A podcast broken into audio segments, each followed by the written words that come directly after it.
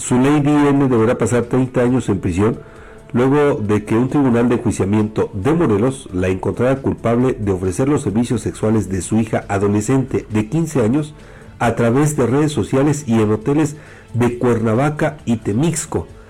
De acuerdo con la Fiscalía Morelense, entre mayo y junio de 2022, la hora sentenciada de 31 años publicaba anuncios en Internet para eh, concertar encuentros sexuales de la menor en dichos hoteles, quitándole posteriormente el pago de los mismos. La adolescente logró escapar de su casa, encontró refugio con su abuelo, quien interpuso la denuncia ante las autoridades correspondientes. Y bueno, agentes de la AIC detuvieron a la mujer en una colonia de Cuernavaca. El Ministerio Público aportó pruebas contundentes sobre estos hechos y el tribunal dictó de forma unánime 30 años de cárcel para su lady, además de una multa y obligarla a pagar más de 500 mil pesos por daño moral a la afectada, Fabián